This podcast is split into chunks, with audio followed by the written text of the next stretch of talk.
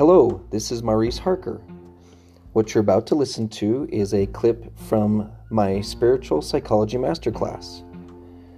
This is a online webinar classroom where you learn to harvest vital, life-changing psychological concepts from the words of the prophets. Enjoy what you listen to, and I'll check in with you again when you're done.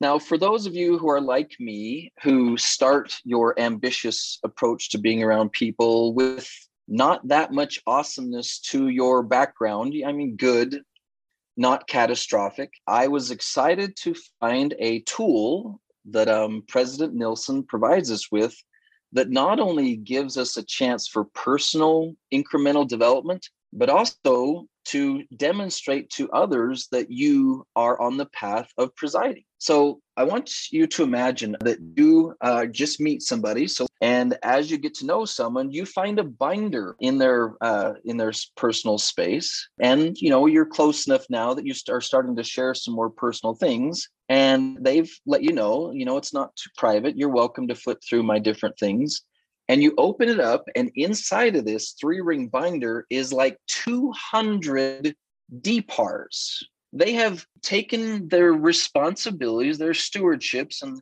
they have one the first one says my responsibility over my 17 year old child.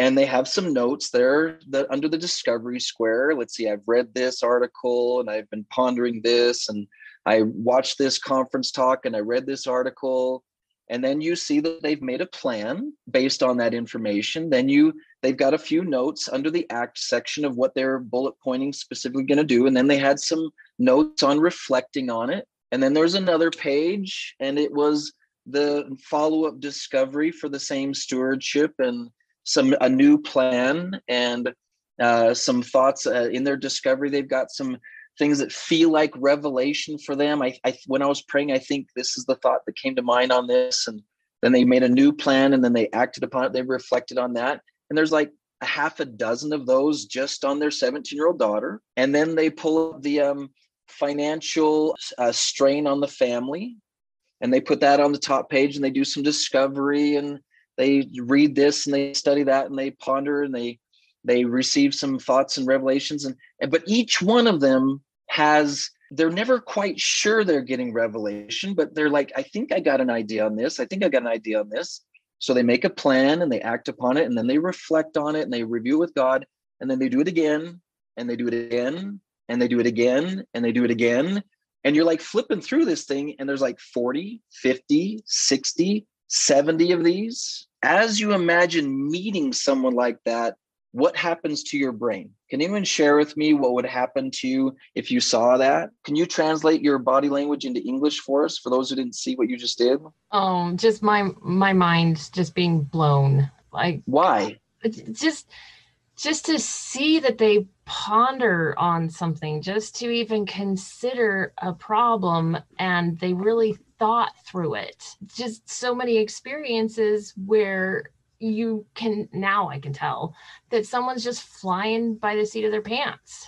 And I would have loved so many experiences being thought through. And as I'm practicing the DPAR, like I, I made a binder for the conference goal that I had with the DPAR and my notes. And I want to make sure it's in a place where I follow up with my son in six months. But I never thought to have a binder of my own. And it really helps as we practice and revisit some of our previous goals. Anyway, I've been loving the DPAR and and my mind is blown that even like, wow, I could use that and refer to it constantly.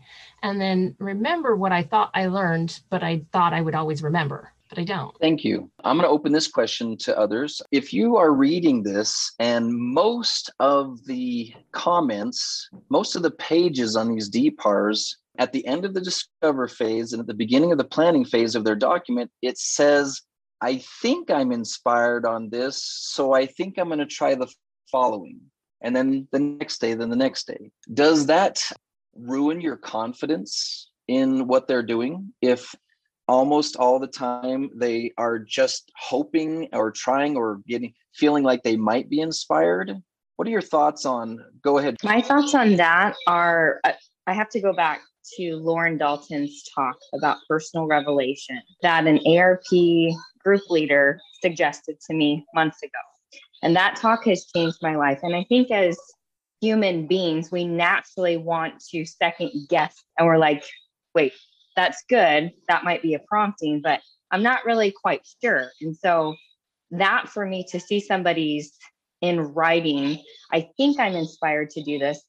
I think that's a beautiful thing because that's human nature to kind of second guess. And it's a continual process. And even as you look at Christ's life, especially in his 20s, as he's coming through and he begins his ministry, I think that it was a trial and error. Not that he made any mistakes, I don't mean that, but I mm-hmm. just think that he had to learn through human experience. I think this is what the Father wants me to do next. Okay, I'm going to up it on this next miracle. I think I can handle more. And so I think it's just a beautiful thing of kind of balancing and understanding that we're humans, but we are progressing in that stage stages that we go through.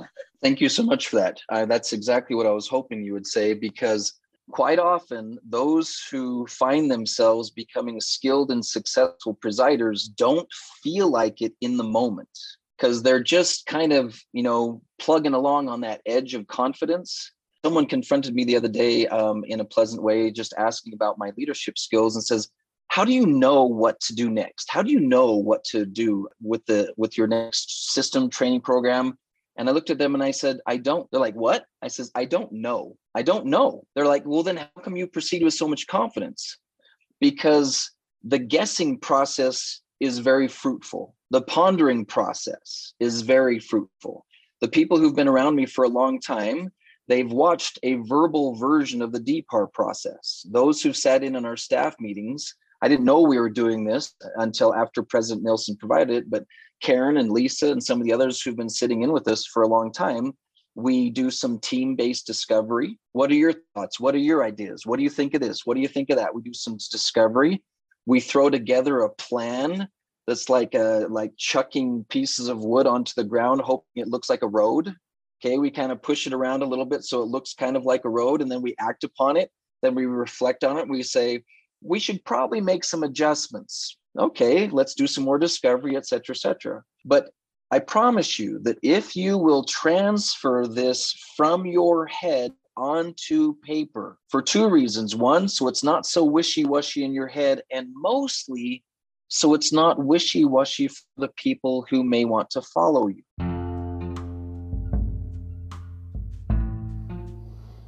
Hello, Maurice Harker here again. You've just finished listening to a clip from the Spiritual Psychology Masterclass, where you learn to harvest vital, life changing psychological concepts from the words of the prophets. Please continue listening to the other podcast episodes where you will have access to many, many more principles. But when you're ready for a big, thick chunk of this educational material, please uh, follow the link that's attached to the text connected to this podcast, and you will be given instructions on how to register for the class where you can spend an hour each week sitting with me and learning how to harvest psychology from the words of the prophets. I look forward to seeing you then.